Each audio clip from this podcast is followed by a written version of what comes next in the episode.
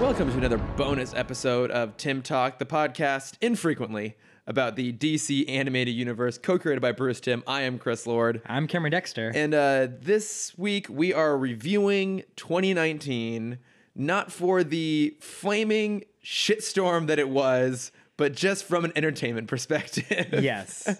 And how even in that it was kind of a shitstorm this year. It, it was a weird year for movies. It, was- it, it felt like a very bland year for movies. I would agree with that. Mm-hmm. Yeah. Like, Because we we initially when we do these lists, we normally have a top ten, and I feel like our top tens are usually pretty similar Yeah. to both between us and between like the public consensus.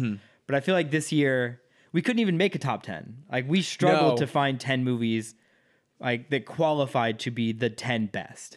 Yeah, I there was a lot of stuff I really enjoyed this year, and I, I think I've talked about it before. My ranking system is like two stars, I didn't like it; three stars, I liked it; four stars, I loved it, and then five is my favorite movies of all time, and one is Justice League. But this year, it's almost all three star films, and like Yeah. tho- that that's a wide range in terms of three stars. There's stuff that was like high threes, stuff that was low threes, but there wasn't anything this year that I had the really strong emotional connection to. With like, I mean, uh, so last year was Love Simon was my top. Nothing comes close to that for me in terms of just something I really loved. Mm-hmm. Yeah, I mean we. I feel like our, our number one is still gonna be the same because it's the Oh, movie yeah. we talked It's about a- for months on this podcast. It was, this movie and Disney Plus for the two unofficial sponsors of the podcast this last year. So there's no surprise there. Uh, but yeah, I, when I was trying to make this list, I, I mentioned to you before the podcast already the idea of like the emotional memory of a film, Yeah, and like you know, I we we talk about a lot of movies on this podcast, and I'm sure like in the moment there's a a lot that I love, uh, but trying to trying to go back to those movies, like there's a couple that like that emotional uh like what what's a better word than than that like the not not ripple like what? ri- Wh- What's another word for ripple than ripple? yeah like the A uh hangover? no Backlash? it's not important the emotional memory of it like it just like there's a few where it just doesn't stick Watermark? no Coffee ring? no it's, get off of it I'm trying, I'm trying to think of anything that's like vaguely translucent. well like no there, there's a phrase like emotional like whiplash. No, kind of, almost. And I, Emotional it begins with hangover. an R, and it's not. And it's I, I keep going to Renaissance, but that's not the word. Retention? No, it's not important. It's not important. We have a lot to talk Isn't about. it? Isn't it important though? it is. You'll figure it out, and then that'll be your year word. Yes. Your word of 2019 was whatever you can't remember right now. Always. Uh, but all right, so Oh. Neville's got to remember. all. Aw. That's the word you're looking for. Your memory rememberal. Yes. It's like, but I can't quite remember what I've forgotten. All right, so we figured we start out with some uh, honorable mentions, Yes. and then we'll get into our top five, and then uh, and some other stuff, including uh, some television here. Yeah, So- because this while TV, well, sorry, while movies were mediocre this year for the most part, uh, TV blew everything out of the water. TV was pretty fantastic. yeah, We, we were still very much deep in the golden age of of television Mm-hmm. on every front. um, all right. Well, shall we? Why don't you start us off, Cameron? What What are some of your honorable mentions here? Uh, I've I have a couple weird honorable mentions. I, I tried to think of Surprising ones no that one. you wouldn't that you wouldn't put on your list. Okay. Um, well, I'll, I'll start with the ones that I'm sure was also on yours. Once Upon a Time in Hollywood, uh, I thought was was pretty good. We'll get to that. Yeah, that's on your list. That's on my list. okay. Yeah. All right, well, I'll hold off on that one. Uh, Knives Out. Okay. Yeah, I had that, and I, I took it off my list because we talked about it. What last week? A couple weeks ago? Yeah. Sometime recently. It's a great movie, yeah. It's good. Yeah, and it's I, I think like nearly great Mm-hmm. for me. And I feel the same way about Ready or Not, which oh, I was just watched that. okay. Yeah, it's, Yeah, it's similar. fun. Yeah, similar kind of. I mean, this is more of like a horror comedy. Yeah. Uh, And it, but it's it was not as comedic as I was expecting it to be. It- Yeah. It's, it's a horror thriller that has a wry sense of humor to the whole thing, Mm-hmm. but I would be hesitant to bill it as a comedy. and I'd honestly be hesitant to bill it as a horror. Like it, it Yeah. kind of fell short on on all genres. Yeah, it, it was a mixed bag, but I, it felt fresh and different and fun though. Mm-hmm. Yeah, I, I feel like it, it, it felt very similar to like Tucker and Dale. Did you ever see Okay, that one? Mm-hmm. yeah. Um, but I mean, Samara Weaving is great in it. Oh my god, she's amazing. Mm-hmm. Yeah, I I think we're going to see a lot from her. Um, and I'm sure you were excited to see Adam Brody on there. I was. Yeah, I was too. He's also really good in that Yeah. movie. Uh, and then I was also randomly excited because the dad of the the family that she marries into is played by an actor. I can't remember his name, but uh, he played uh, Kittrick in the original Mission Impossible movie, and he's like one of those character Okay. actors that just never pops up in anything. But when he does, I'm very excited to see. I him. think I think this is I think he's also in Bombshell, if it's the same guy I'm thinking of. Oh, interesting. Mm-hmm. Okay. Uh, and then for my weirder picks, uh, Teen Spirit. I don't know if you saw that one. No, which was that Uh, it's Elle Fanning showing off that she's better than her sister in every way. one? Okay. Uh, Fair. yeah, it, it's the exact same story as uh, Neon Demon, Oh, but instead that's of being a model, now right. she's a professional singer. That's because right, again, yeah. she's proving to the world that she's better than her sister in every possible way. she's like, "Oh, you can just act. Well, I can also be a model and a professional singer, and a better actress than you." Mm-hmm. I I'm sorry, Dakota, but I heard you can walk on water. yeah. What? What? What? Walk on water Is that a reference to something? to Jesus. Oh. who famously could quote unquote walk on water. yeah, I, I didn't. I didn't realize we were going that far out. Also a reference to the Santa Claus, which I watch every year. Yes. Uh, no, Teen Spirit is her, uh, kind of selling her soul to win a, a singing competition. Oh, okay. Um, Interesting. It's a cool movie. Great soundtrack. Mm-hmm. Uh, it, it's kind of her covering. Um, oh, what what's her? Wow, I hate myself for just forgetting her name. Uh, famous Miley Swedish, Cyrus. Swedish, not Swedish. Bjork. Nope. Uh, she sings "Call Your Girlfriend" and "Honey," and uh, Y- You're throwing contemporary songs at me. If you were to start listing Michael Giacchino soundtrack tracks, I yeah, can tell you exactly what we're married talking life. about. Exactly. Boldly go. Um, yeah, it, it's a fun movie, but Okay. it's it's just kind of like it's it's worth it for the soundtrack. Uh, and then my last weird one I'll I'll throw out is uh, "Fighting with My Family." I heard that was really I good. really, really that movie is so much better than it deserves to be. That's what I've heard. Is that it's got a lot of heart. It's really fun. Um, I've heard Florence Pugh is amazing in it. Which one is that? The main actress. Okay, The yeah, she lead. she is great. because Uh, she's also in Little Women and then in Black Widow. Oh, nice. Yeah. Uh, yeah, Had a she's good year. She's fantastic. Uh, The Rock makes a cameo because, of course, he does. Of course he does. We produced it. Yeah. Uh, Nick Frost plays the dad, and he's like, he. I, I don't want to say he steals the show, but whenever he's in the scene, like I just smile a little bit wider. Mm-hmm. The man has so much charisma and Yeah. charm. Like, I love him. That's one where I like that. That almost made top five. okay, 'Cause yeah. It's it's a real like that movie. Just it it makes you feel so good at the end. Oh, oh, what a pleasant movie. and I'm not a. I. It, it'd be hard for people to believe that I'm not a wrestling fan. I feel like wrestling and I kind of would go together. yeah, actually, I Yeah. feel like you should be a I wrestling. feel like I fan. should be too. Have you tried it? I haven't. Have and I you think really that's the given it a problem. shot? I haven't. I mean, can you squeeze it in amongst your dozen anime shows that you're watching every week? Well, so aside from watching wrestling, I found out there's a a wrestling school just outside of LA that I kind of want to try out. I think you should. I mean, you're a big boxing person, so why not jump it up a little bit here? Do Yeah. some wrestling. Yeah, I feel like that'd be a very like weird thing, but also very on brand for me. I feel like you'd have a good build for it too. Yeah, Yeah. yeah, I know how to I know how to fall properly. The most important part of It wrestling. is. I mean, yeah, it is a falling huge part. properly is the most important part. if you watch Fighting with My Family, you would know that. Yeah. Well, we can all look forward to your wrestling videos on your Instagram this upcoming year. well, what are what are some of your honorable mentions? Um, so I just watched last night Parasite, the Oh, Bong Joon yeah. Ho movie. Have you seen it? I haven't. So, yeah, so I watched it. It's uh it's really really good. It's Yeah, that's one that people will not shut up. yeah, about. I don't want to say too much about it. Like, yeah, because I know nothing.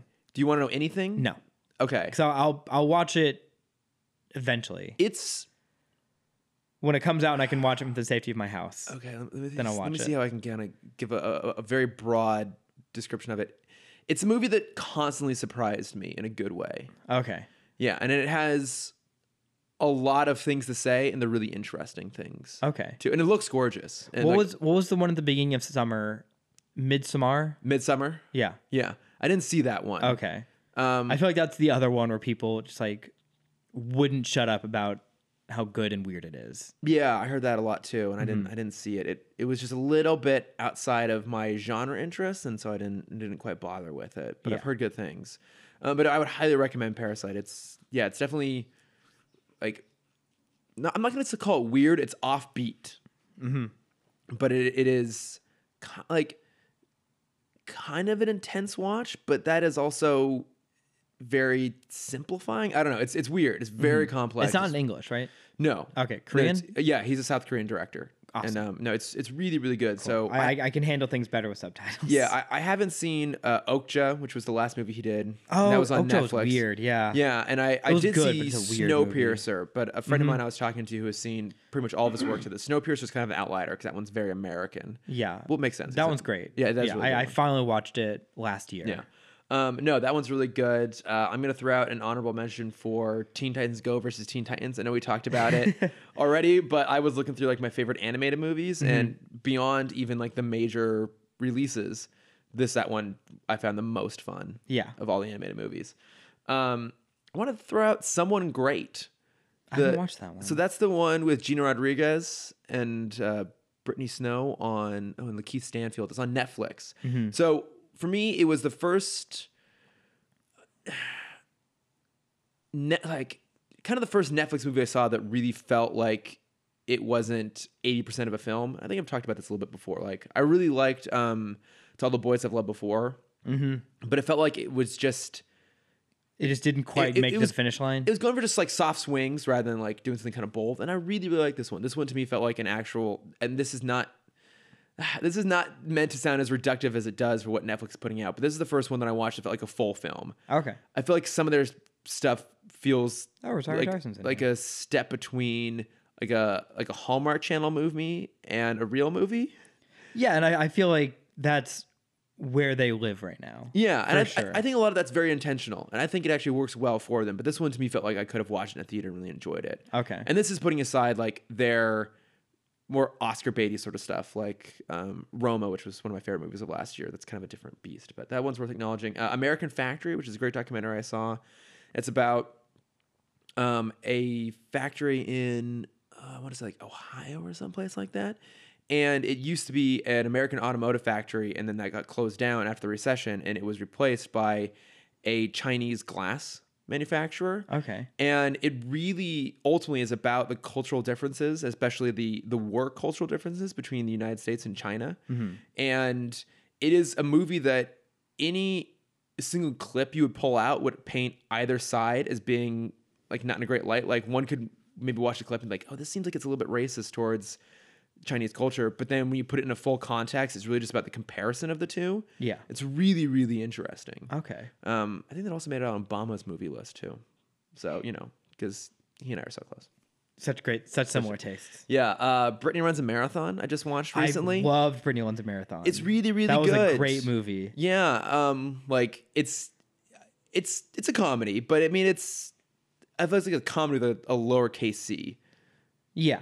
sort of like it's, Comedy with a message. Yeah, it's it's got a, a lot to say. It's very very very heartfelt, um, especially in the end. Like it got me tearing up. Mm-hmm. And uh, yeah, there, there were certain points that felt because it's based on a true story. Like the Did, direct- did you want to like run after you saw the movie? Yeah. Because I, I definitely like ran home from the movie theater and I'm like, I'm going to run 10 miles. And then I never did. Yeah, it definitely it's very inspirational. Yeah. Um, th- there are points that felt a little bit forced and scripted because it is based on the true story of the a friend of the director's. Yeah. The like the whole romance section of it. Uh, no, I was thinking more the the point the typical structural point at the end of the second act when everything kind of goes to hell. Oh, yeah. Yeah. Yeah. Yeah. and when Brittany's at her worst moment, which I won't say what that is, but I think you know what it is that Mm-hmm. dinner sequence, that the lunch. Yeah. Yeah. Yeah. yeah. That to me felt a little too far, maybe, Yeah.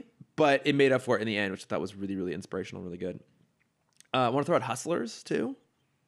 yeah. I did see Hustlers. It's really good. Great movie. Yeah, like It's it's funny to see how the recession hit the stripping industry. yeah. I mean, it's again, it's a movie about a very specific thing that has a lot to say about our culture. But uh, Constance Wu was great. Jennifer Lopez in that movie is incredible. Yeah. like not I mean, we so the year so 2018 we talked about like the fierceness of Blake Lively Yeah. in sim, in simple favor. I Yeah. feel like that was J Lo in in Hustlers. And I would say even more so. Yeah. I think she really owns the screen even even more so. Like she is so so good in that movie, and I think there's rumblings about her being an awards contention. I hope that actually comes to fruition. I would Mhm. love to see her at least get nominated, if not also win. I think she's amazing in it. yeah, Um, great score, like great soundtrack too. I haven't listened to it. I meant the soundtrack. I Oh. said score and then I meant say Okay. soundtrack. I'm just so used to saying score I know at you all are. times when referring to music because I don't know any other music. Mm-hmm. Uh, even The, the the scene with Usher that's is, oh, it's is so the good. because that's actually Usher. yeah, it is. yeah. which makes it even better. it, yeah, that movie starts off so funny, uh, because it's just like the heyday of stripping. Yeah, and it goes to like some heavy places. Oh, Too absolutely. along the way, and again, it's a movie that a lot of people aren't painted in the best light, even though they're kind of the quote unquote heroes of the story. Mm-hmm. And it's really, really good. Um, okay, and I'm almost done. Uh, Far from Home, Yeah. which I made it on neither of our top 5 Mm. But do you do you have any superhero movies in your top five? no, Neither do I. no, I. But it's Which is crazy because I feel like last year our list was only comprised of superhero movies. yeah. I mean, it was all the great ones. Uh, Ant Man versus the Wasp, yep. Aquaman. Yep. there was Shazam. Shazam. Shazam was this. year. Shazam, Shazam was this year. Yeah. Yeah. No, I mean, I, I thought Far From Home would probably my, if we were to, to hand out an accolade, probably my comic movie of the year, actually. I would agree with that. Yeah. Did we have any animated? No, I didn't have any animated. No. Besides Teen Titans Go to the movie. It's Teen Titans Go over. Yeah. I mean, Teen we had some other Titans. DC stuff. We had like Reign of the Superman, we had Hush, but Yeah. Mm-hmm. uh, those were both fine. But yeah. Yeah, I guess. Yeah. Uh, Spider Man would get it for me. Yeah. And then we, um, Endgame didn't make either of our top five either, which I think is really interesting. Yeah. So I I tried to make a top ten, and Endgame landed at like number eight. Okay. It, it was a movie that I don't think I loved initially coming out of it. I remember I had a lot of criticism, especially like our, our first podcast we did Mm-hmm. about it. The more I look back on it, it is an incredible feat in terms of a film, in Yeah. terms of what it does and all the stories it resolves, and it's a very satisfying conclusion. Mm-hmm. As a piece of standalone entertainment, I don't know if it's quite there. I think it's a more impressive film than I think it is a great film. Yeah. The I said the reason I, I put in my notes the reason it even broke my top ten is just for the portal sequence in the end. Oh, the po- oh, portals. Like that. So good. That shot is so. And I did I tell the wedding story on the podcast. if you didn't, go ahead and do it. Okay, I, I over the summer I went to a friend's wedding that was full Marvel themed, uh, to to a, an over extreme. And Sydney, I don't know if you listen to this. Uh, I'm gonna be a little critical. she sent out her. I, wa- I was uh, man of honor at the at the wedding, so I had a, a little bit of say in, in some of these things. Uh, but she sent out her song list uh, of what everyone's going to walk down the aisle to. Okay. And her song, as the bride walks down the aisle, was going to be the portal song from Endgame. Yeah. Uh, and I'm like, Sydney, you can't do that. you can't do that. Why, why can't you do that? Because that's that's so wrong. I don't know. It, it didn't feel right. It's a for weird me. tonal Yeah. song. So the the way it was, uh, the the groomsmen walked down to the Avengers score.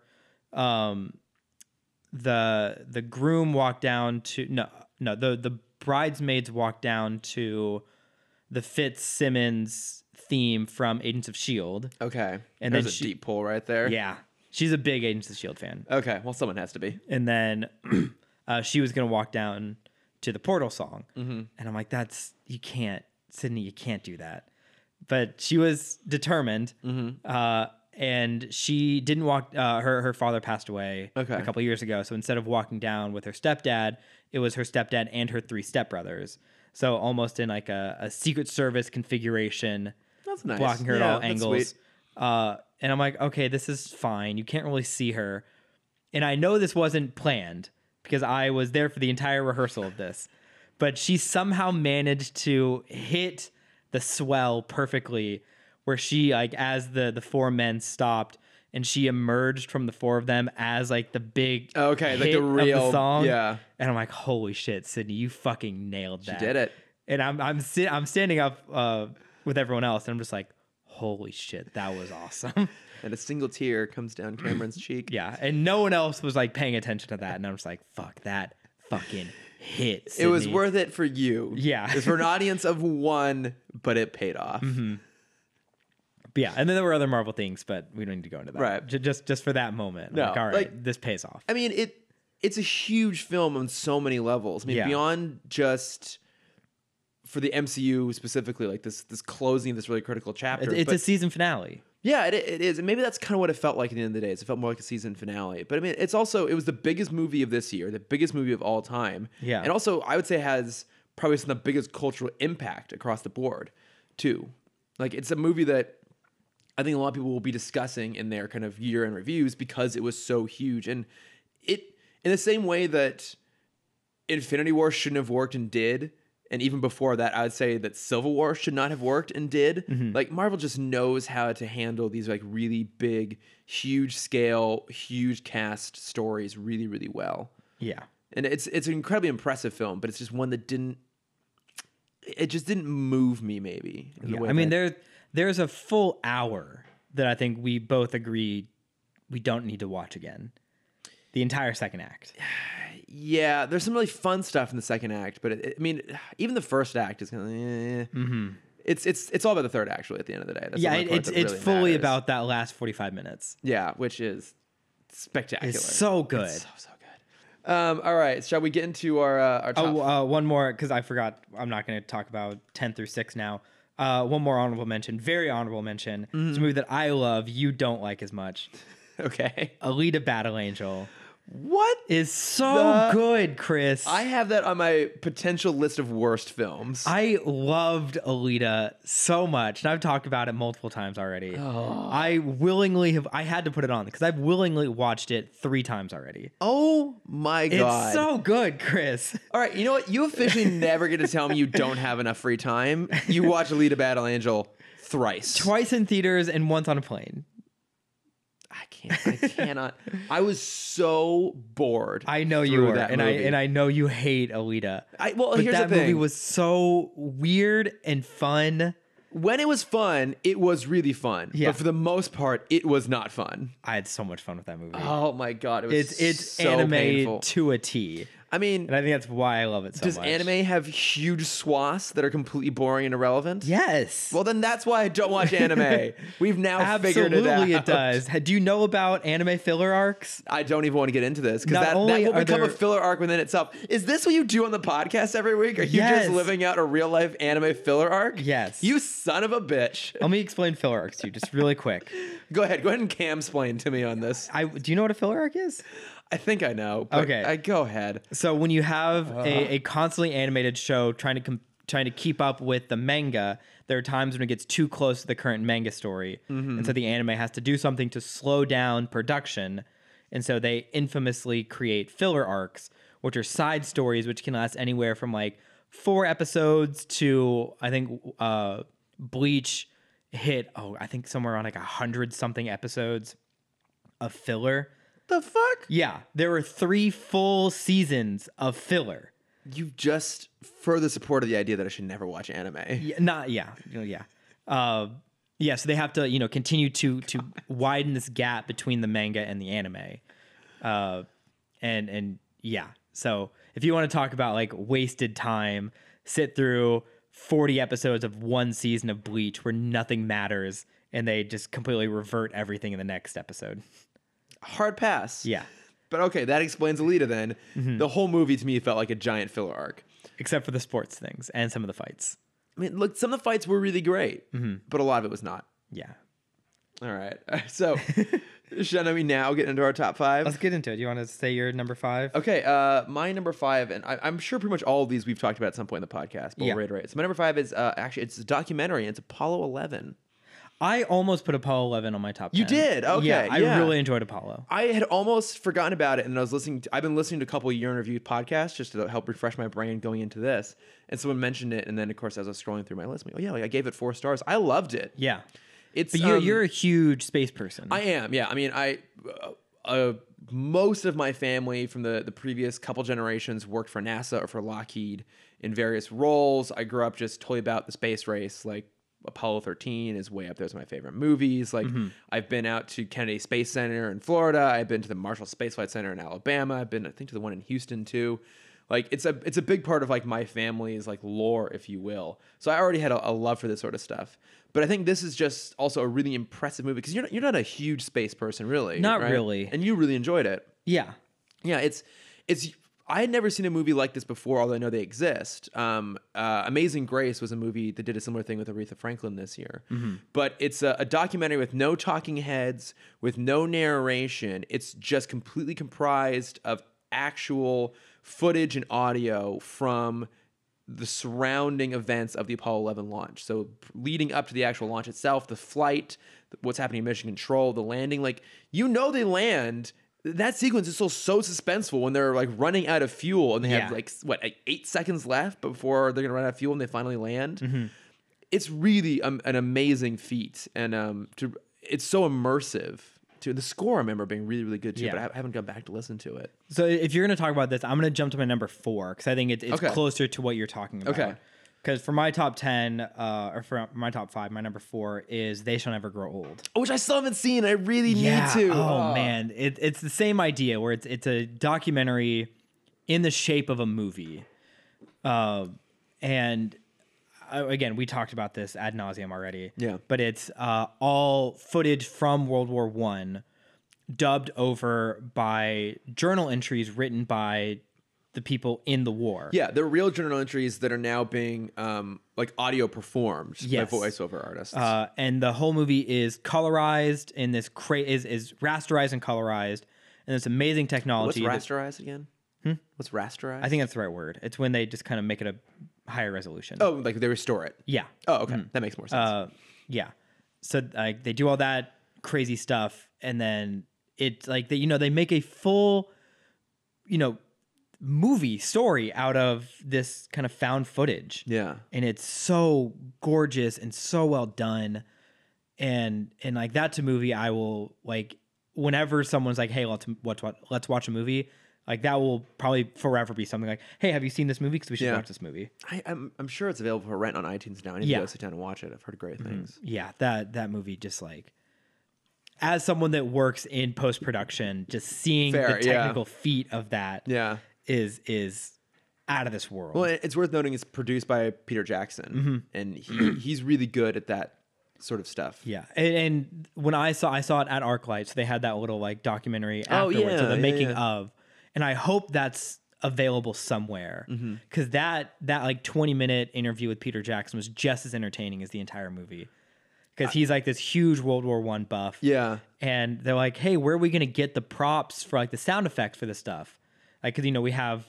World War One style cannons Mm-hmm. firing in these shots. He's like, "Oh well, I have a bunch in my backyard." it's like, "Of course you do, Peter." Of course he does. Of course, you just happen to collect World War One different cannons. Yeah. Uh, and not to be a cliche here, by all means, audience, please check your bingo box. But the Empire podcast did did do a great interview with Peter Jackson, which is how I kind of first heard about this. I will send it to you. I think Okay. I think you would find it really interesting. Yeah, So uh, yeah. That, that's my number four. okay, well, what's your number five then? Uh, I'm, I'm gonna switch it up because Okay. I was gonna talk about the One Piece movie. I'm like, I've talked about that enough. Uh, I'll talk about another movie I've already talked about a lot, which is Peanut Butter Falcon.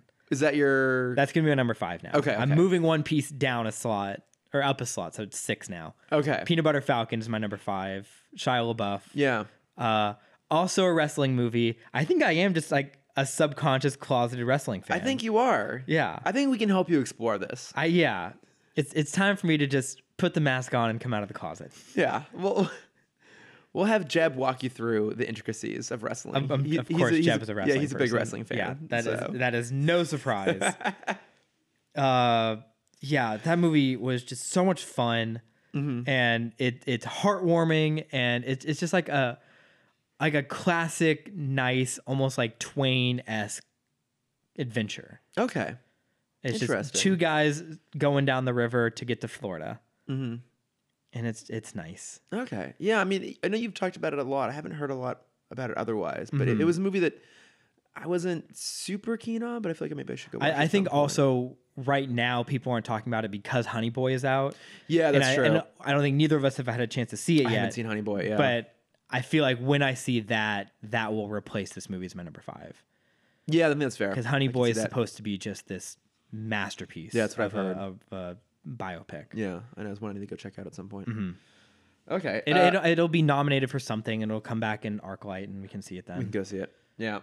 Okay, so uh, my number four is uh, Once Upon a Time in Hollywood, All right. which I'm also going to give the award for the best overly long film by a renowned auteur that has almost no plot and is more of a sequence of great scene work by a stacked cast. Oh, what a, do you have a, a second place for that? The Irishman. in a race of two, Once Upon a Time in Hollywood comes in first. Uh, Did you see it in theaters? I didn't see either of them in theaters actually. Okay. So unfortunately, uh, Once Upon a Time came out right around the time I started my new job. That's right. and so I just I just really didn't have the time to go see a three hour film in theaters. Mm-hmm. Um, but I was traveling over the break, and so I watched The Irishman on one flight, and then I watched Once Upon a Time on the other. And I- I'll kind of talk about them both here a little bit. I I, So you, so you watched it on the small, like, I watched on my iPad. oh, so even a smaller screen. No, the iPad's I, iPad's bigger than um like an airplane. Yeah, I guess seat that's true. Screen. So you- tho- those shots where like the foot take there's like four shots that Tarantino set up where the foot takes up half the frame. Yeah. Imagine that in a theater. Th- Of course. And He- that's why it didn't make my top. That's I, that's like one of two reasons it didn't make my top ten. okay, that's It's fair. because those shots are so unsettling on a big screen. I could totally see that. If feet are weird. Yeah. I'm not a feet person. and it's like a thirty foot foot. Yeah, well that's his that's why he did it. Yeah, it's his dream come true. It, yes, it absolutely is. So many feet. Um, but so I'll talk about the Irishman real quick in context of Once Upon a Time. Did you watch the Irishman? I have not yet. okay, I so haven't found three hours. Three- yeah, three and a half hours. hours. So I I was hesitant about that movie going in. Um, it's good. It is really really good, and the performances are really good. Some of the de aging is a little dodgy. Okay. Uh, you may have li- did you listen to the Weekly Pla- Planet podcast where they talked about Not the yet. Irishman? Okay. One of the things they pointed out, and because they had talked about it, it was in my mind when I watched it. I noticed, but some of the face de aging works pretty well, but you can't change the fact. At the end of the day, it's seven year old actors playing 40 So, like an example they had, which is very noticeable in the film, is there's a point where Robert De Niro's character is supposed to be in his forties, and he goes and like beats up some guy and throws him through a like, storefront window. Yeah. but it's the physicality of a man in his seventies trying to pull that off, and it just doesn't quite play.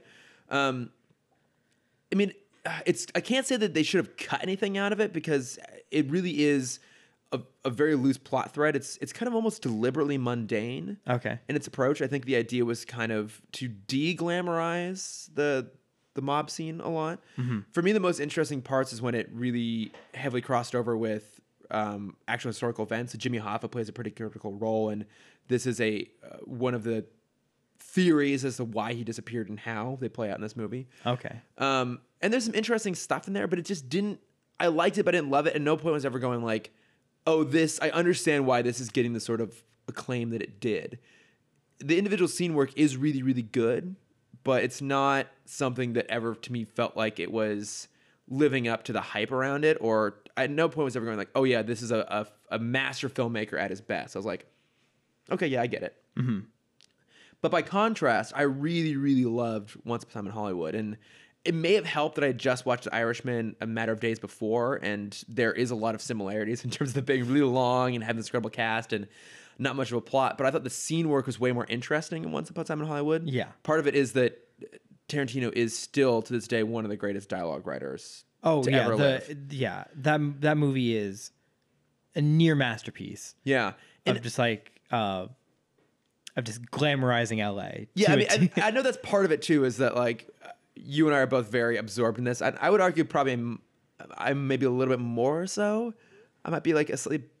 Of the two of us, I think I might be a bit more of like the I get like the Hollywood boner cinephile thing going on Oh, sometimes. 100% Yeah. you are. Yeah. I, I enjoy, well, I, I think uh, Once Upon a Time in Hollywood is nice because they went beyond like the three landmarks you always see. Just like, oh, we're in LA. yeah, they were at Musso and Frank's. Yeah, it's not just the Cinerama Dome, Yeah, uh, Hollywood Bowl, uh, Chinese Theater, and like Santa Monica Pier. yeah. Or, they they, uh, they hit because some always of the those. three you see in every movie. It- It's just like a quick montage. Like, hey, we're in LA. It's like, well, yeah, obviously you're in LA. This this is filmed in the back lot in Burbank. Yeah. It's a very LA movie. Yeah. Um, but it, I just found the scenes really good and uh, the performances are absolutely incredible in this. And it- it Yeah. is worth acknowledging that I think Margot Robbie definitely gets shortchanged a little bit. Uh, yeah, she. Yeah, I agree. I mean, I, I think she's so talented that she brings a lot to the character when she's on screen, but that character isn't on screen very much. Mm-hmm. I say that her the best scene with her is when she's watching herself at the theater, which I think is a really interesting kind of meta moment that I really liked. Yeah. But I, I think one I of think the other girl like stole the show. I oh, loved uh, her. S- S- Sunflower or whatever, one, of the, Yeah. one of the Manson girls. She was amazing. she is really really good um, and there's some kind of fun eh, like any tarantino movie it's just packed full of like great cameos but people that i wouldn't be considered cameos they're not big names yet but harley quinn smith plays one of the manson girls Okay.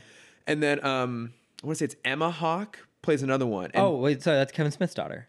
yeah the first one Yeah, yeah, Mm-hmm. yeah. and then emma hawk is the the daughter of ethan hawk and Yeah, Uma she's in, Thurman, uh, Stranger Things. three Mhm. yeah She's also great. I, I feel like she has Yeah. a big career in front. uh, She ahead of does. her. I think she's amazing. She's got a great. It was she had a great moment in this, um, and I I, I loved seeing that. But I thought like the scenes where we're watching Leonardo DiCaprio play an actor acting were amazing, especially when he comes out of his film within a film character. Yeah. And then he's just being he's playing an actor were amazing. Just watching that transformation happen. And him, I, the shot of him talking to the other actor, the actress, the little girl. yes, and it's a great scene. Yeah. and it i thought it did a great job of portraying just how weird and just messed up this guy is but he but also it shows that he as an actor is really really good in the movie like in the, the sh- episode he's shooting the performance is incredible Yeah. and i thought it was interesting that you kind of felt like the other actors around him like timothy olyphant were almost playing it a little bit bad just to kind of highlight not to make him look even better by comparison but just kind of highlight that no one else is taking this as seriously as he is Right. But that's also like a, a message of the day. Yeah. Of like that was acting in the 50s, 60s. Mm-hmm. Of like, you know, you would just do your lines and, and move on. Yeah. Like there, there wasn't this kind of same, like, like, that's, that's, that's that word again. I still can't figure out that word. uh, like, reco- oh, God, this is so fucking annoying. Like, Recollection, no- recompense. No, uh, no. remit No. it- oh my god, this is so frustrating. You you talk, and I'm gonna I'm gonna It- Google, and okay. maybe Google will help me. it um it it just had a lot of stuff that really worked well for me brad pitt is so good in this movie uh I, I wouldn't call this a spoiler i say there's a scene where he ends up with a bunch of the the manson kind of family that i thought is absolutely incredible and um i love the ending too which is a bit of a tonal shift but for me it was like so over the top and fun that i i just really really loved it across the board um i i had a really really great time with it Emotional resonance. God There damn we it. go. Oh, That's she- the fucking word that I She got it. Resonance, not renaissance. yeah It resonates. It, God the, the damn movie it. does resonate. It- it- Yeah. it is it is really really good. Um, I also found it interesting because I felt like it was the, one of the least Tarantino movies I've ever seen from him. Like it did a lot of his movies wear their style on their sleeve. Like it's got a great soundtrack, but you, you can't like pull out one moment of like, oh, this song dominates the movie in a particular sequence. You know, you think about like putting out fire with gasoline and Glorious Bastards, that great sequence, Yeah. or um, s- you know, stuck in the middle with you from Reservoir Dogs. Like th- it didn't have that. It- Most of it didn't feel like a Tarantino film, except for all the feet, until the very end, and then it did again. But um, I don't know. It for me, it kind of felt like when I watched um, uh, oh my god, the girl with the dragon tattoo for the first time. Okay. The um, oh my god, how am I blanking on this? The David Fincher movie, which is like it felt it was still very Fincher, but it it felt like a a muted Fincher. This felt like a muted Tarantino, where it's just like it's a subtle style that he brings to it rather than a really pronounced one, which I really liked. Well, I'm also curious since we're now like both those directors have been doing their stuff for almost- Decades. for almost 30 years now. Yeah, and we're now at, at the point where the people that grew up on those movies are making movies yeah, and so how do you as the director continue to shine your light and i feel like that's also spielberg's problem and spielberg is just like well i'll just put my name on it and that's how i'll dif- differentiate yeah. myself I mean, but I think he's still good about making his movies feel Spielbergian. Mm-hmm. Um, I I would point out Ready Player One as a great example of that. That few people know how to construct a like Rube Goldberg esque action sequence like he does. I feel like Yeah. it's him and Gore Verbinski are the two that really know how to do that well, and I think he still does it well. Mm-hmm. but yeah so you have these this new generation of specifically like indie filmmakers Yeah. that are all just kind of replicating the style of, of Mm-hmm. tarantino and so he has to he's in this unique position where like he doesn't have to change like it'll always be a Tarantino thing. Yeah. But he, I feel like the walls have been widened a little bit for him to Yeah, that's fair. do interesting things because the audience is more open to Mm-hmm. that style now.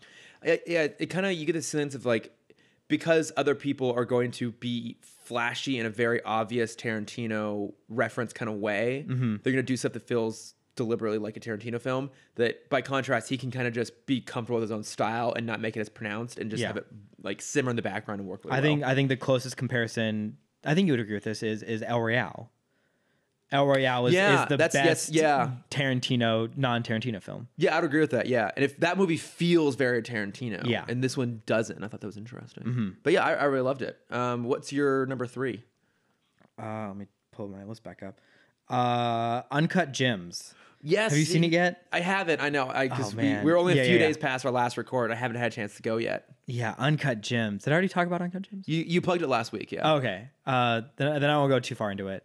Yeah, that that movie is it it's such a great just like slice of life for the first hour and a half.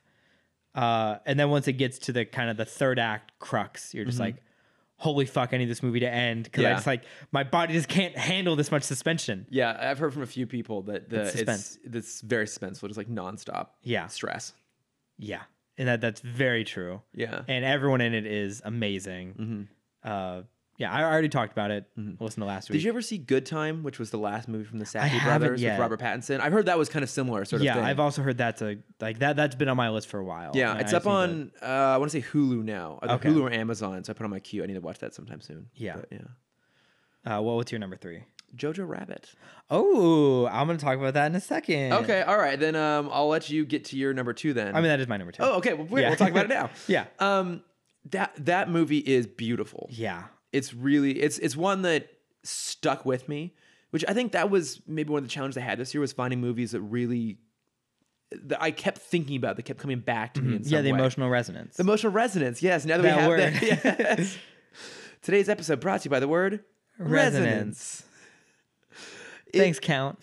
it really it really sticks with you like it's genuinely really funny it's genuinely heartfelt it's genuinely very sad Yeah, and I think that was probably one of our most anticipated films too. Yeah, and I, I think it it delivered what I think we were both really hoping for, and it really goes to show how great of a filmmaker Taika Waititi is. Yeah. he he- he really knows how to play those beats, and in a, in a weird way, Thor Ragnarok almost feels like an outlier for him, sort of, which is still a very heartfelt film, but it's more about like the fun and the action and the comedy. Yeah. But this, you know, really does feel like a spiritual successor and an expansion on um, Hunt for the Wilder People, which Yeah. it hit a lot of those same kind of beats too.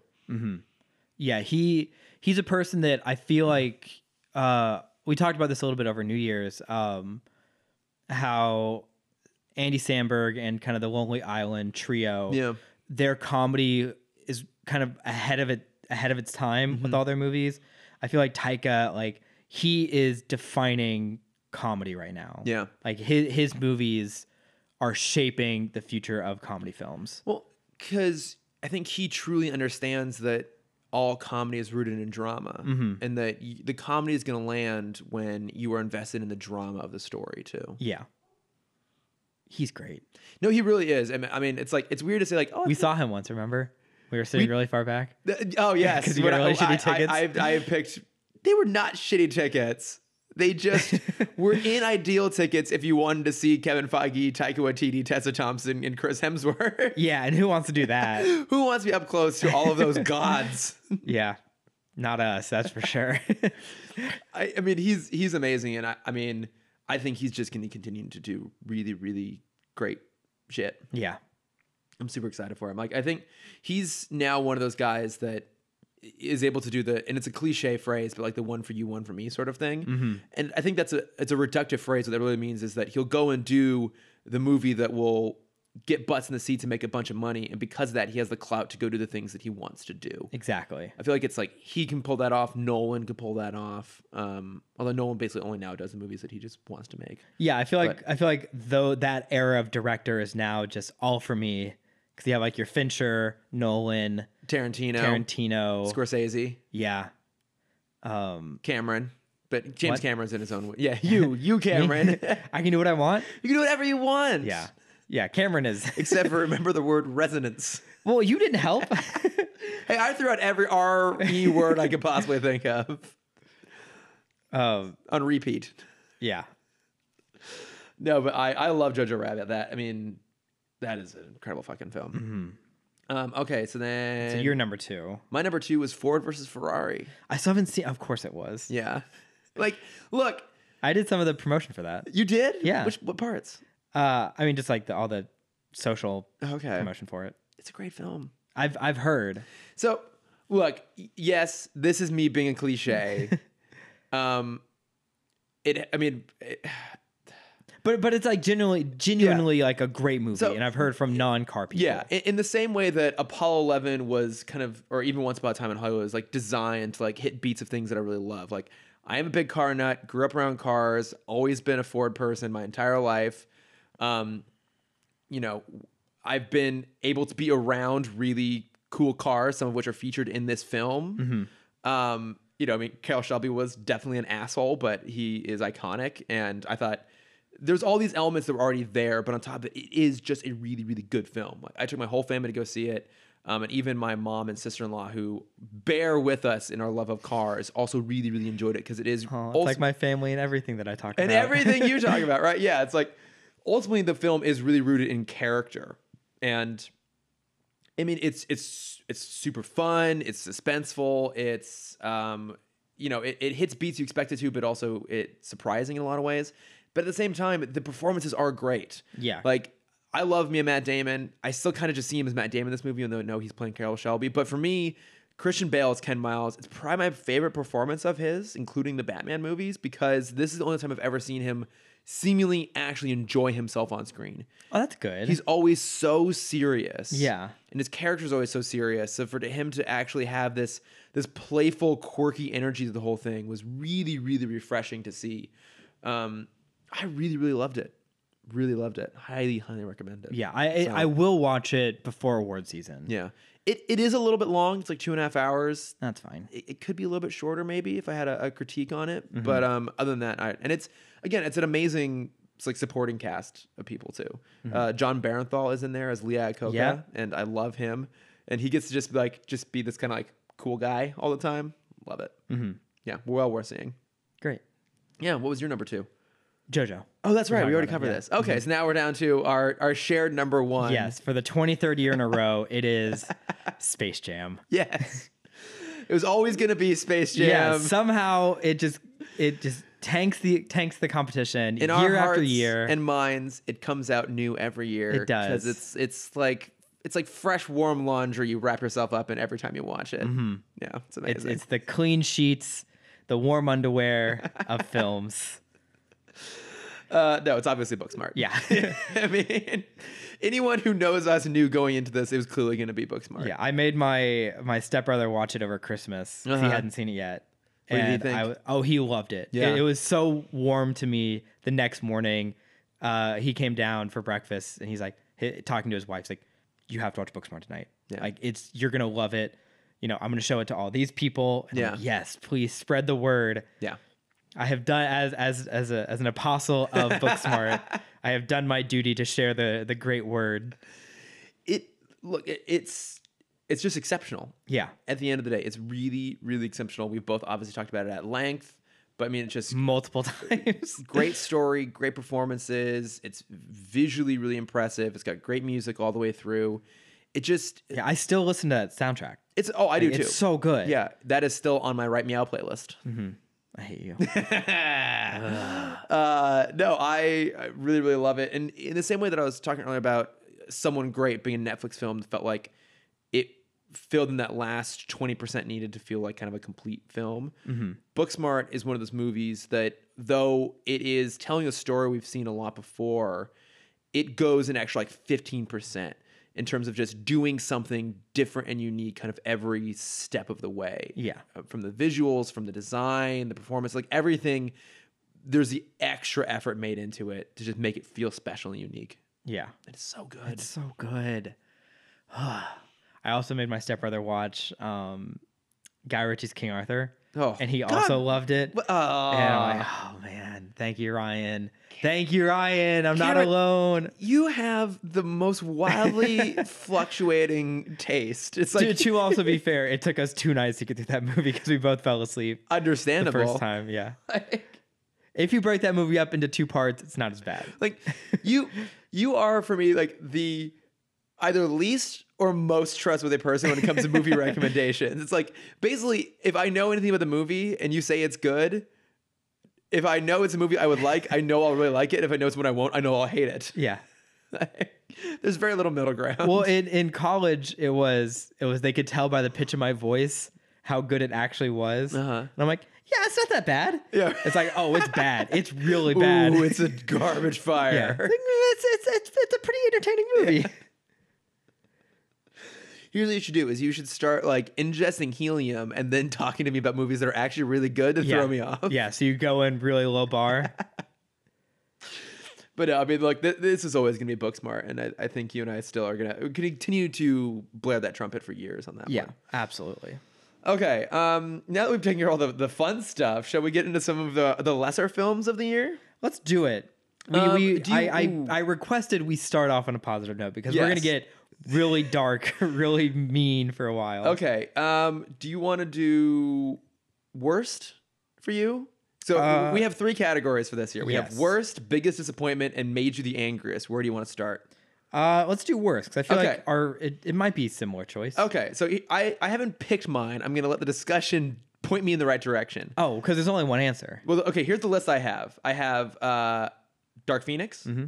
Godzilla, Okay. Lion King, Dumbo, Oh, Alita, you know I forgot about Dumbo. Dumbo. Oh, I I did not share positive words about Dumbo. No. Oh, I think I have to re, Um, re rethink my Also- my biggest disappointment films. Alita Battle Angel Yeah. on the list of worst. And then Lego 2 I put on there as well, actually. Okay. You and I, I think you and I you both you said the- missed the you missed the worst one, which is surprising. which one? Well, you you talk about you, and then I'll tell you why you're wrong. Okay, no, go ahead and give you give me your worst one. so Oh, I- Hellboy. I didn't see A Hellboy. thousand percent Hellboy. I did not Okay. see Hellboy. Yeah. Holy shit. You want to talk about the biggest dumpster fire of the year? you got to watch Hellboy. Not only is it a disappointing superhero film, it's also a disappointing King Arthur film. Well, I mean, and that that's him from a man who loved Guy Ritchie's King Arthur. Yeah. And like the other movies, because the movies you've listed have, have may or may not land on my most disappointing or most uh, Okay. angry. All right. but Hellboy is a movie that's just so bad on every level. It's it's it's it's similar to like Cats, where it's so bad you're gonna have to watch it eventually. Mm-hmm. Right.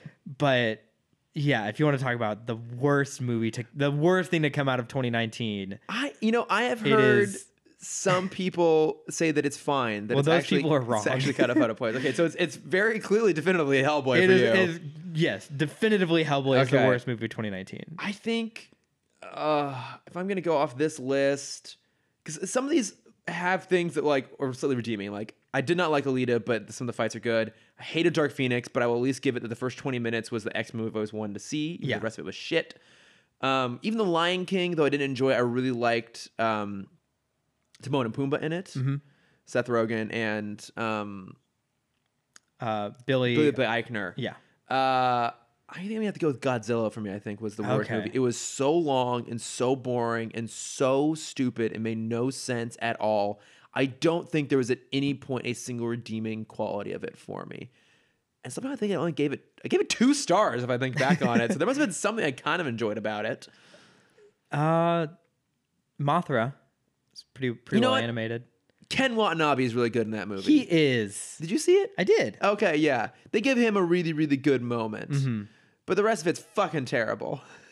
Yeah, I'm just excited for him to fight King Kong. Oh my god!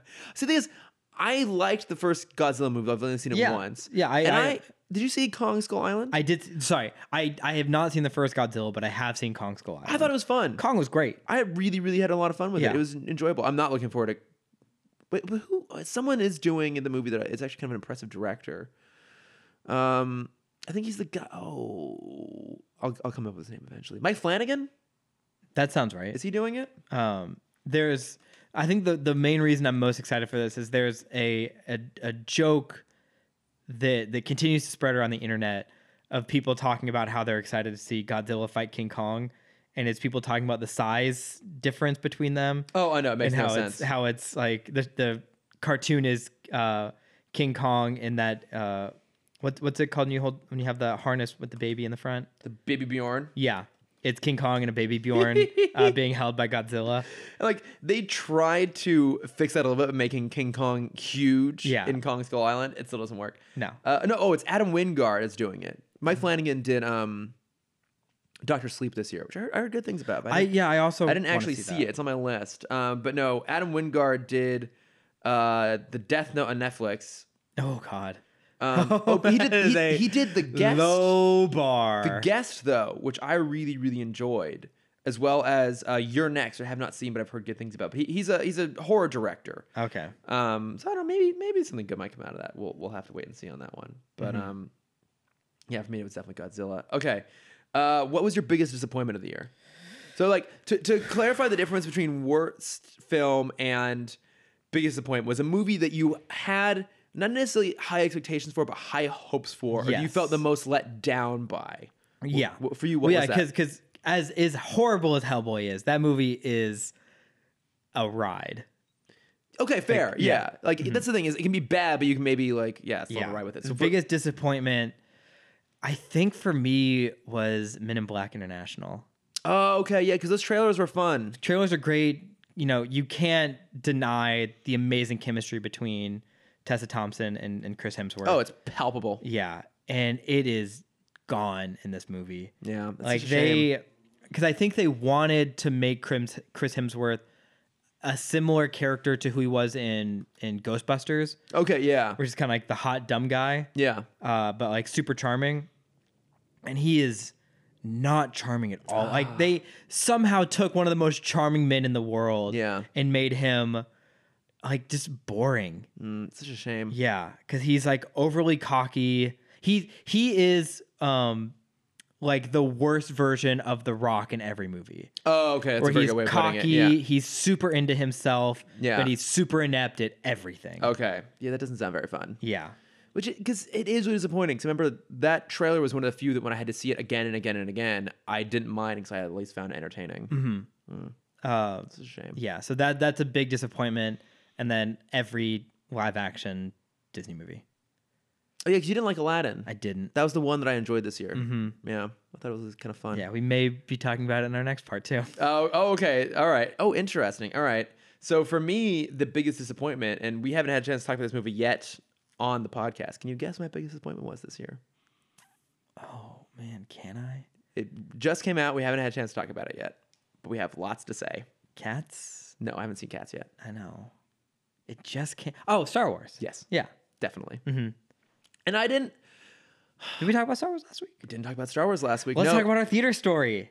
Okay, yeah. So we're we're gonna get we're gonna get into our our, our whole I forgot we were supposed to talk about Star Wars this episode. our whole thing with uh yeah and then w- so i will i will mark it in the um the body of the the podcast too but we're going to get into spoiler territory here because a proper discussion requires us to get into all the nit and grit of it so Yes. let's start by talking about our theater going experience for It the was rise of great. Skywalker. so There was a sh- full-on nerd riot. yes so y- you and i i think have talked about this before in the podcast that we have bad luck when you and i go to the grove together you obviously go all the I time feel like we just have bad luck when we go to any movie together. this is no matter kinda where true. we maybe are. we should stop seeing movies together yeah. we we we are very particular with our theater going experience. we we are like the movie Hancock, Yes. and then one of us is Charlize Theron, and one of us is Will Smith, and it's the closer we get together, just bad things happen around us, but exclusively in terms of theater going experience. exactly. This was maybe one of the the worst I've had. It was the most entertaining. It was For It was sure. absurd. So we did go to the Grove. We we had a tickets to go see a 7:30 showing at the Grove the night it came out. Um, it was impossible to get like IMAX tickets or anything like that. It's like, okay, this will work. We went in a big group with our, our friend Jason, who I know will be listening to this because he Mm-hmm. always does. Um, and he was very sweet because he got like a big group of us together. He planned it all out. It was great. Um, and so we all get in the theater. We're ready to go. And about 25 minutes in to Yeah, so so we are in our seat. It is now 750. Yeah, And, and it- we're still staring at the same Chevron ad, not Chevron, Toyota ad exactly. And uh, that my, hasn't changed in the past 20 minutes. my thought is like, okay, maybe because it's an opening night, they're having a hard time getting the crowds in. Like they're gonna start it soon, and then eventually someone from the theater comes in and, to the best of his ability, tries to like shout it into the this packed theater. Um, explains that the hard drive they received from Disney had some sort of problem with it. Was they- corrupt. Was corrupt. So they were re-downloading the movie. yeah. So for, for yes, for people who don't know how theaters work now, you don't get a reel of film anymore. You get an encrypted hard drive sent to every theater across America. Yeah. And it is you have a unique code for your drive, so only you can access it and you download it to your server. Yes. And then you return the hard drive. Exactly. Mm-hmm. Yeah. And so the copy they had wasn't working, so they were re-downloading it. And so he comes in and says, "Hey, so it we're working on it. We're about forty percent of the way through. It'll be maybe up to another hour. Um, now, Mm-hmm. And these files are huge. huge. I mean, it's a long movie, uh, like hu- huge. usually effects, they're too. usually they're for a two hour movie it's about 200 gigabytes Yeah, yeah, that makes sense. And uh, so Jason like quickly got up and like beat everyone out to uh, customer service, trying to find a way to get us another theater, but we were gonna get all split up, and also it was gonna be like over an hour anyway. It's like okay, we'll stay in the theater we have, and it'll be good seats. But then we have an hour to kill, so everyone goes and they just opened a bar and then- in yeah, the, in the theaters, theater. everyone goes and uh, gets drunk. So the we by the time they finally start the movie, which they gave us like five minutes warning, and they just jump straight to it. Yeah, no, no trailers, trailers. no foreplay It's immediate fox fanfare raw right into Star Wars. Um, you know, and the theater is just kind of rowdy. Um, I have a guy next to me who's like the clapper who, uh, who is as Shane puts as an alpha clapper. Yep. like he just was like clapping all the time, and like to the point where feeling like it was to be deliberately obnoxious. and, and that is like when you do go to an opening night event like this that is expected not Yeah. not to that level but, But like, with decorum, yeah, you you do have a few like you know you remember when Force Awakens came out and they cheered for every character appearance. oh my god, like I know. that's expected when you do something like this. oh my god, it's Nietten up! Woo!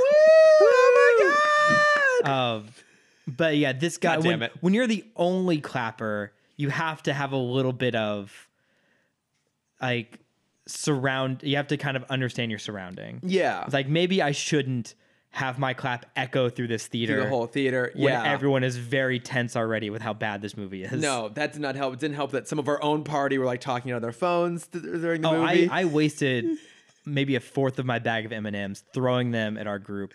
I'm just like, shut up, get off your phone, like just just have theater etiquette. Yeah. it's not hard to just like be a good person in a theater. yeah, it You was, don't need to look at your phone every ten minutes. It was very distracting all the way through, which did not help the fact that the movie itself is just bad. I had a lot of fun with the movie. You, oh my god, it.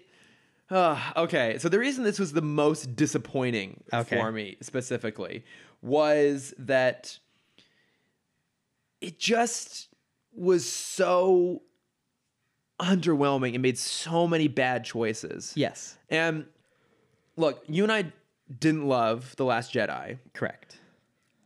I rewatched it recently, and there are some good ideas in there, but part of the problem with The Last Jedi is that it decides to take everything and say that it doesn't matter anymore, right? So it's like the Jedi are not important anymore. Luke isn't important anymore. Um, whose raised parents are Snoke, like the Resistance, like e- everything about it, the Force, all of it basically just says like none of this is really that critical. And I think if you do a few of those things, it plays, but when you do everything, it just makes it feel like you are throwing out the entirety of the franchise a little bit. And it doesn't help that it's long and boring. Yeah. Too. So, so then nine comes in. It's like, oh yeah. So the way that Rain, Ryan came in, it's like none of that's important. Uh, everything he did, that's not important either. yeah. And it, it's It was a double reset. it's it is a double reset, and it's like the the biggest crime of it all is that it made the last film completely inconsequential, and it makes it feel like this isn't a trilogy, but it's, this also is barely even a, a sequel to The Force Awakens. It's just its own messy movie. Yeah. like because and I I have always maintained this that a lot of the problems of The Last Jedi are actually the problem of J.J. Abrams that he insisted on setting up these mystery boxes in The Force Awakens of who is Snoke, why has Luke disappeared, um, who are Ray's parents. You know the fact that it ends on this cliffhanger helicopter shot, which is still the worst final shot of any Star Wars film ever. And he set up all these things and then that put Ryan Johnson in a bind where he's like, what do I have to do with this? Like Ryan Johnson's even said that he didn't know how The Force Awakens is going to end until he saw it. And he's like, oh, I have to figure out how to pick up from this? Yeah. Shit. And they also, I feel like there were also interviews that said Ryan did not talk to JJ at all. I'm sure, I'm sure they did talk Yeah. in, in, for some things, but like, but there there was just a lack of cohesive storytelling and a lack of communication between creatives and i actually like the reveal that ray's parents are nobodies i think that actually is the best possible answer because if you try and make it be like oh i don't know and here's where we're getting to spoilers palpatine's fucking granddaughter Yeah. then you are just making this universe yet again super small and it's all about like destiny and this sort of bullshit but it's much more interesting like oh like any just you can be a random person but you can just happen to be incredibly powerful in the force the way like anakin was Mm-hmm. and you as someone who came from nothing can become one of the most important people yeah, around the hero's journey. yeah literally the hero's journey that makes it much much more interesting than have it be her related to somebody and i think there have been rumors flying around that maybe the original intent was to have her be a kenobi Yeah. Cause they're the only two British people in the entire Star Wars there- universe. there's that. There, I mean, there's that. There's some elements there that feel like they kind of Kenobi esque. I Yeah. Mm-hmm. think that wouldn't have played well either. I actually like what they did. But yeah, this just throws all of it out. It throws out one of the best setups of the last movie is that, okay, now with Snoke gone, maybe Kylo Ren will be the big bad. Like, you still have to find a way to give him a redeeming arc while making him like the big irredeemable player in the whole thing. And they just jettisoned that out, brought in Palpatine. Wait, what was what was and the- we also found out that they, they were making clones of Snoke. Yeah, that Snoke, I guess, was just like a cloned puppet. There's Yeah. a vat of Snoke's the Palpatine has. Yeah, they they were making they had their own Katniss Labs. Yeah. And and look, I, I like Ian McDermott a lot. I think he is a great actor. And I think a lot of the moments he has in Revenge of the Sith, especially, Revenge of the Sith, especially, like are played well. And then towards the end of the movie, he just goes very cartoonish and he played it very cartoonish to me in this. Oh, He- absolutely. like it wasn't Palpatine, it was a caricature of Palpatine. And it just it, so much of it was just so dumb. It's like, oh, we're gonna like have a fake death for Chewie, but then we all know he's still around because I've seen the fucking trailer where he's still around. Yeah, I think he should have died. I think if they were gonna kill him, they should have found a different way to do it. Mm-hmm. Um, but yeah, I mean, it also sets up stuff like it basically sets up deaths and then doesn't follow through on them. So like they kill off Chewie, he comes back around. Uh, Kylo Ren gets like thrown down a crevasse, he comes back around. Um, He also crashes his Tie Fighter. oh yeah, he like nearly dies three times in this movie. Yeah, Um, but it's a metaphor because Kylo dies, but Ben survives. Aw. Look, th- only two moments we played in this entire thing. One was uh, when, When, she puts the lightsaber behind her back, and then and then Ben pulls it out behind his back, I'll get to that. because that is iconic. no, one of them is when Ray does stab him, and Leia kind of like sacrifices herself to, or no, I guess Leia sacrifices herself to give Ben a moment of like clarity, I guess. And Mm-hmm. in that moment of hesitation, Ray stabs him, and then Ray heals him. Yep. So, but coming out of that, he basically Which they introduced the day before in Mandalorian.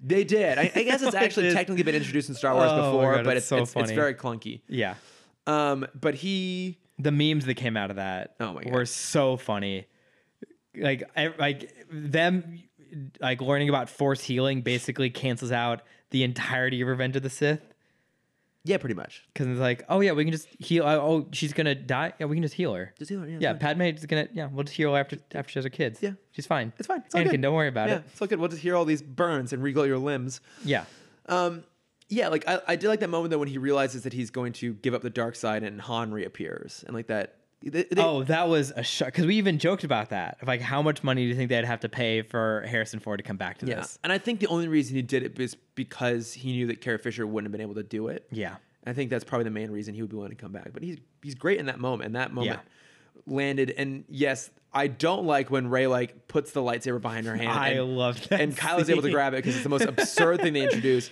But I will say that the scene of him actually um, like being now Ben Solo and yield wielding Anakin's lightsaber and fighting the Knights of Ren, who are also just complete waste of that time and whole energy. sequence like I- i've seen a few people recut it uh Have and you seen the have, one like- hold uh, recut to holding out for a hero? yes i was gonna say like you can fit any 80s song behind there like 80s power ballad behind that scene and it plays out so well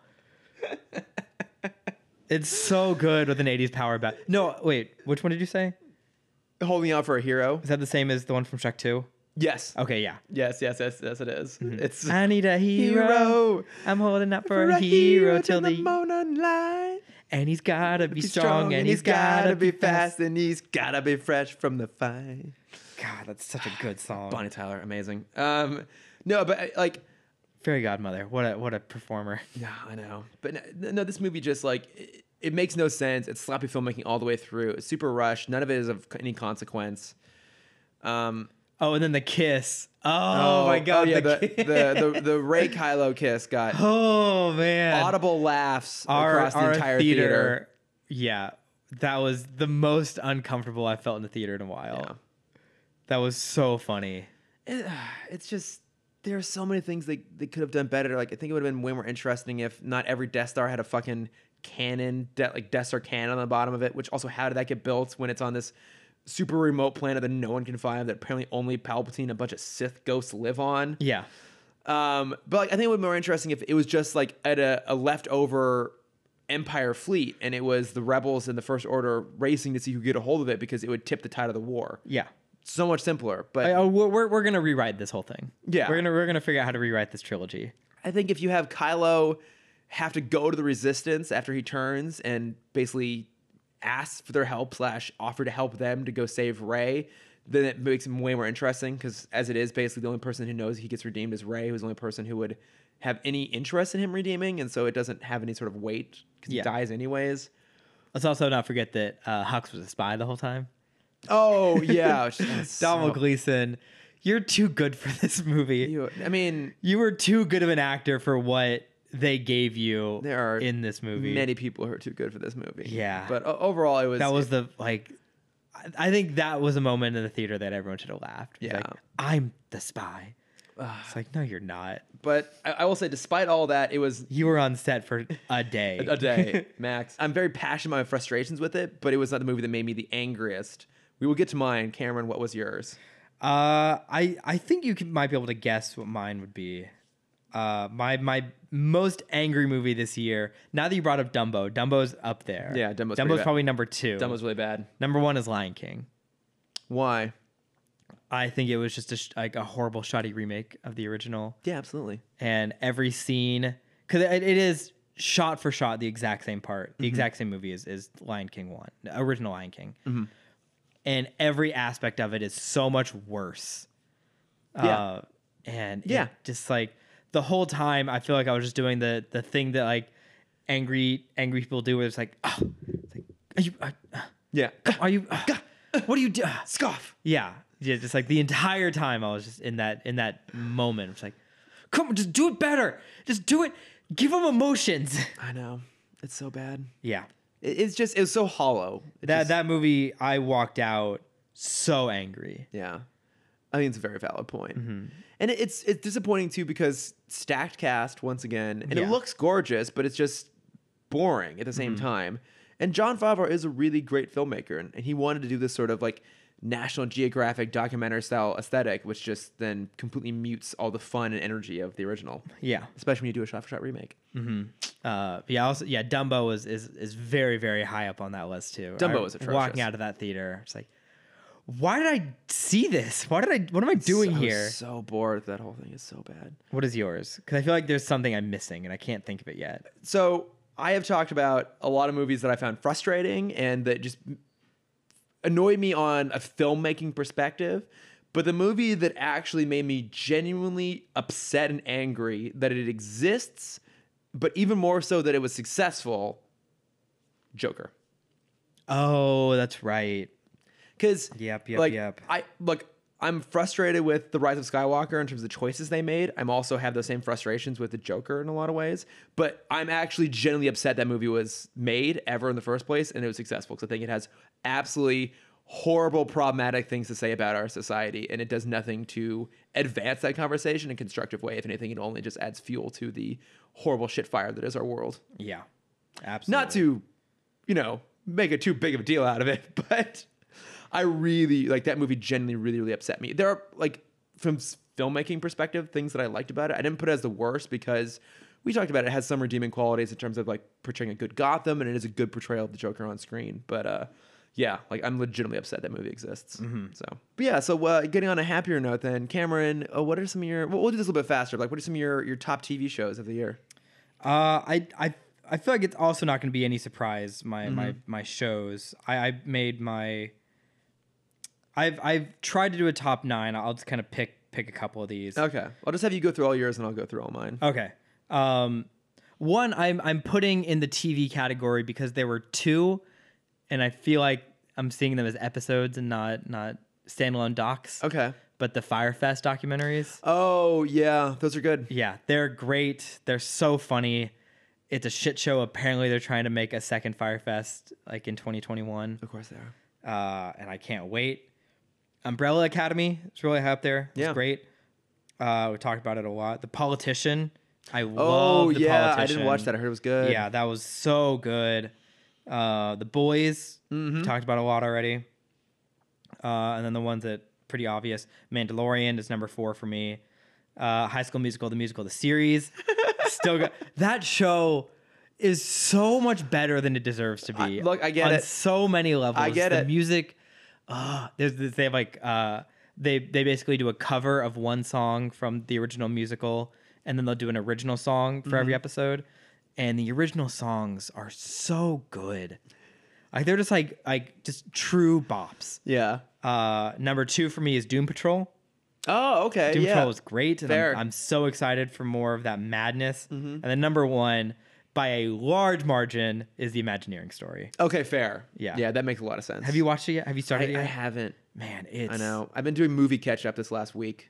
Did I, I haven't I haven't told my Imagineering story yet. Can I? No, go Uh, ahead, yeah. Super quick. Yeah. Uh, when I was flying, I I was uh, stuck in the madness of flying back to LA the day after Christmas, and flights were getting rerouted all over the place, and so I was stuck in Denver for a while. I was having a very bad travel day, and so I, I was on one of my new flights. I, I had to kind of go through Phoenix.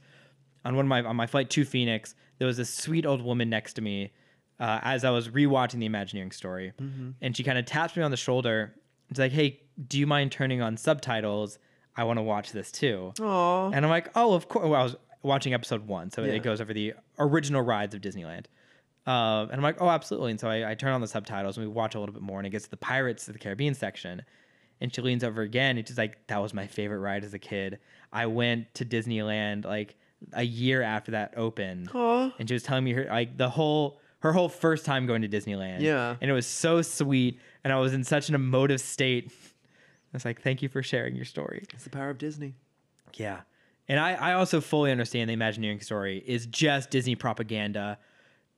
Like turn to the highest everything level. they put out is Disney I propaganda. know it is, and I eat it up, and you contribute to it. and I contribute to it. uh, but yeah, that if that show wasn't already number one, just that interaction because of the show, like pushed it even further. Because that was the day I wasn't wearing any Disney, uh, any Disney merch, which is very rare for me. We wearing Disney underwear, No, Disney socks. Nope. Wow, I am genuinely shocked here. Me too. So there was nothing about me that would scream Disney besides just my general personality. uh, and so it's nice to like still have those conversations when I'm not in uniform. In uniform? Yes. In uniform? This is this is not a uniform now. no, it's not how uniforms work. On brand. Yes, there we go. Mm-hmm. You are not dressed on brand Yes. as you absolutely are now. Mm-hmm.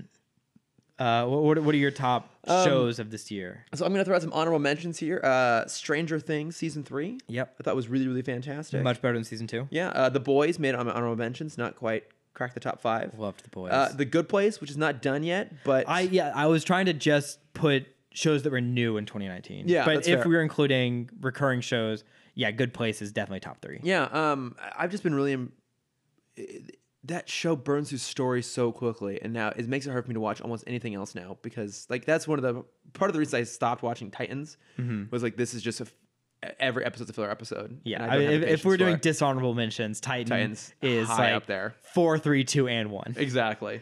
Uh, also, slight controversial choice here, but I'm Oh. going to throw in honorable mentions. Game of Thrones. Okay, I think there are some great episodes of that last season, some great moments in it Mm-hmm. too, and I actually like the final ending of it, where everything comes to a close. I think that their path to get there was rushed and ineffective. Mm-hmm. But I don't actually have a huge problem with how it like the ending. I have a problem with how it came to be. Yeah. Um, but I think there's I think that's going to go down in infamy, and I think that's going to not give due credit to some of the good stuff that happened in that season, I agree. Yeah, because people forget about you know episodes one, two, and three, which were great. are great. Yeah. The the episode I think it's three is the episode of everyone preparing for death. Basically, Oh, that's one of the best episodes of the Yeah, that was show. amazing. Brienne Yeah. gets knighted. Yeah, Um, what uh, what's- I mean that that part. Uh, what's his face sings that beautiful song. Oh, Podrick. Podrick sings his beautiful song. I still listen to the Florence and the Machine version of that on a regular basis. It's a great Yeah, song. man, that episode is so good. No, it is really good. I, I think it's worth acknowledging that a lot of that was still good despite the ending. Mm-hmm. Um, but my top five were uh, number five, Umbrella Academy, Yep. which is just great, super fun, inventive. It's basically the X Men show we always wanted. Yep. But more violent and ridiculous. Uh, the Dance in the Moonlight sequence in particular really stands out for me. Which one? The Dancing in the Moonlight sequence with um I can't remember their numbers, but it's the the the big the big guy Number one. yeah. And then the girl, um, not El- Ellen Page, but Mm-hmm. Five. Mm-hmm. Five, yeah. When they um like they have that kind of dreamy dance sequence together. Okay. That was stood out to me. Oh yeah yeah yeah yeah yeah. Yeah. Uh, that's So great. I, I could only think of the "I think we're alone now" sequence. oh, that's which great is also too. a that's great really way to good too. start a Uh, show. also the uh the fight all done to Istanbul, not Constantinople, one of my favorites too. I love that Teleport- song. I think that's number three, right? yeah. Uh, and then like oh yeah, like his episode like the the Run Boy Run. Mm-hmm. Great. I mean Gerard Butler, uh, not Gerard Butler, Gerard Way. Mm-hmm. Great musician. Yeah. Uh, number four for me was Watchmen, which you haven't finished yet. I haven't started yet.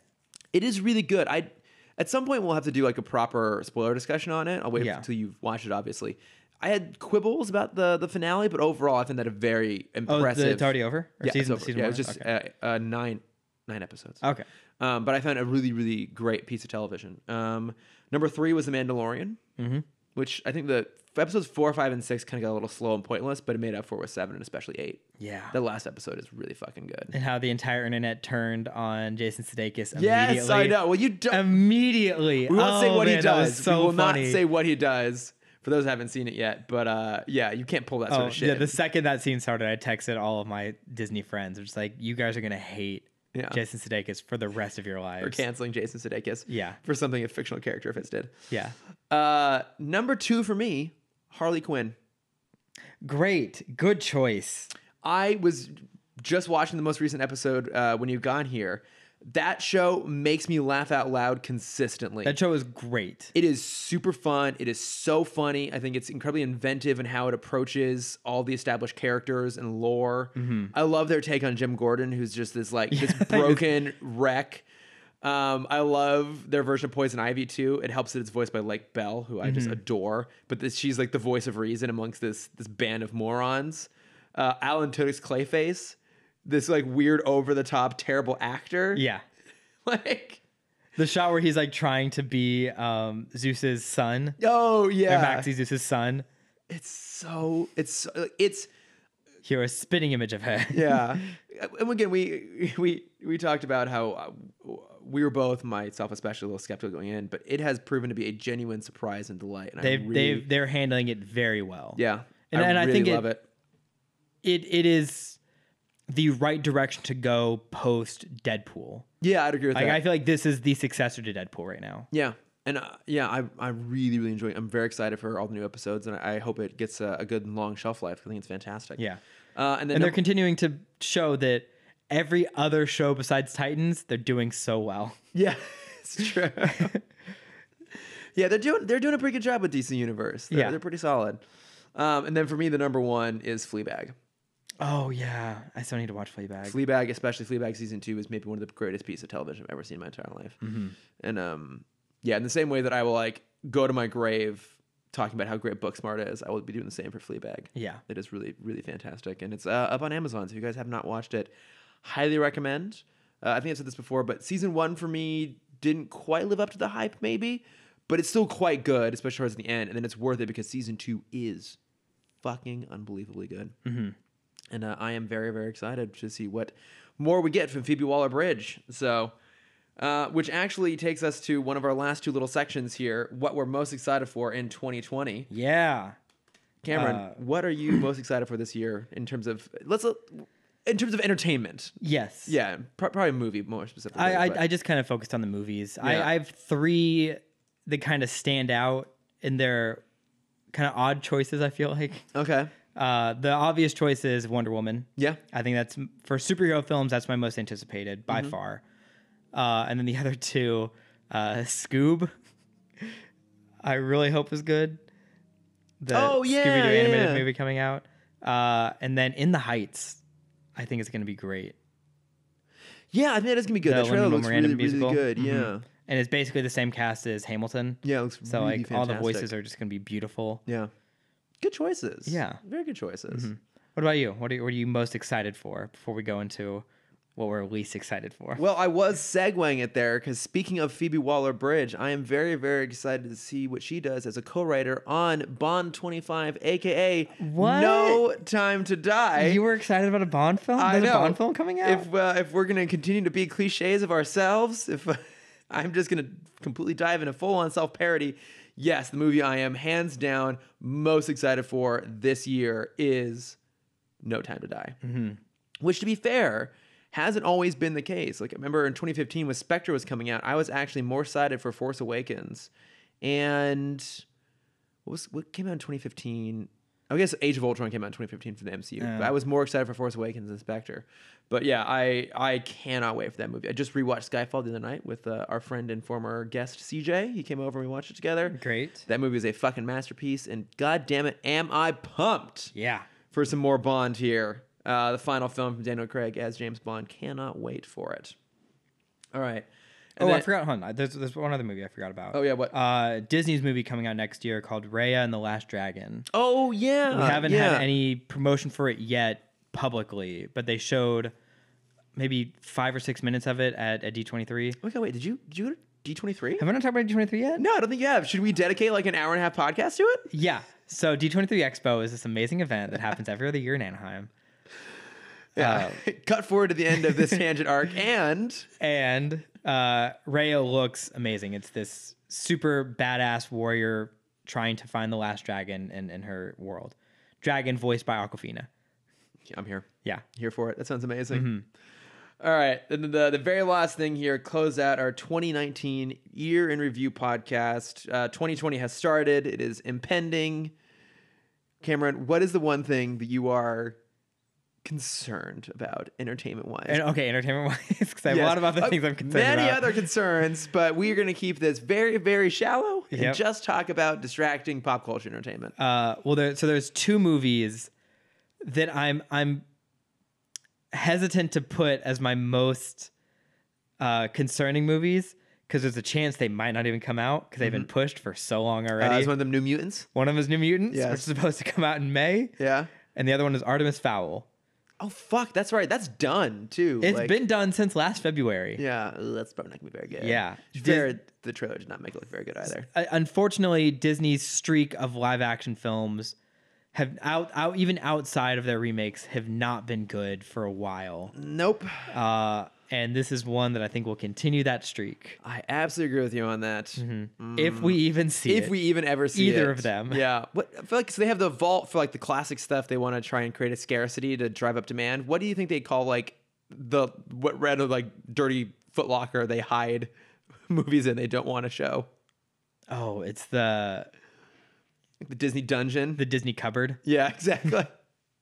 the Disney cupboard under the stairs Yeah. where they've been hiding both Artemis Fowl and New Mutants. Yeah, it's on like it's there's, there's like five shelves. Yeah. It's on the very top, just pushed in the corner, like behind the Christmas decorations. There's like a few Halloween things. Yeah, there's like the Thanksgiving salt and pepper shaker. It's like we'll just tuck it in back It's there. back there. We just don't. We won't even worry about that. Yeah. Oh yeah. I'm very skeptical about those. Yeah. Uh, for me, it's Birds of Prey. Yeah. Yeah. You you were very hesitant about that movie. Very hesitant. I want it to be good. so do I. I like Birds of Prey. I like Black Mass. I like that cast. But we've been burned. We have been burned. I would say one, two, six too many times now. yeah, pretty much every time. And um, I'm just very, very skeptical about it. I'm not. I'm not super digging the vibe of the whole thing. And I think it's going to be yet again another DC film that's going to be trying really hard to quote unquote not be a superhero movie. yeah. And uh, I don't think it's going to be particularly good. So, but we will see but we shall see. if we make it that far in If- this world. That's true. If we live long enough till I think February 7th is when it's supposed to come out. If- Next if- month. If we can make it even a month, we shall find out. Uh, but as always, thank you everyone for listening. Mm-hmm. Would love to hear what some of your favorite movies of 2019 were, what you're looking forward to in 2020, and uh, if you also have a few things you're maybe a little bit skeptical about. Yeah. Uh, and if any of you are skeptical about No Time to Die, I don't want to hear it. You can stay away from my blind optimism on that You can one. share it to me and then I'll share it with Chris later. Nope, won't even look at it. Pretend it doesn't exist. Yep. Uh, but you can find us at Tim Talk Pod on Facebook, Twitter, Instagram, and Gmail. Mm-hmm. You can find me Gmail, Gumail Nagiani? Gmail Nanjiani, who is now ripped as fuck. Yeah, he is. Uh, I mean, I've always found him attractive just because he's so damn charming. But now he's also like smoldering hot too. Mm-hmm. Ripped. Mm-hmm. He's ripped, and I am here for it. Uh, never been so jealous of Emily V. Gordon in my life, and I have been jealous of her many, many times. She's great. She is great. God, I love her. Just her her talent. I miss her. I miss Mel. her charm, all of it, but especially now, that sweet fine husband of hers. Yes. Uh, but Cameron, where can they find you? Uh, if you want to see my art, you can find that at Cameron.dexter. And if you want to see my face, you can find that at CamDexter underscore adventures on Instagram and only Instagram. Fuck all other socials. Fair enough. Uh, about yeah, you? can find me at Lordifer on Instagram and pretty much never on Twitter. So. Great. But thanks everyone for listening. Thanks, guys. Happy 2020. Happy 2020. Don't burn or die or get drafted into war. Yeah, hopefully. Bye. Bye.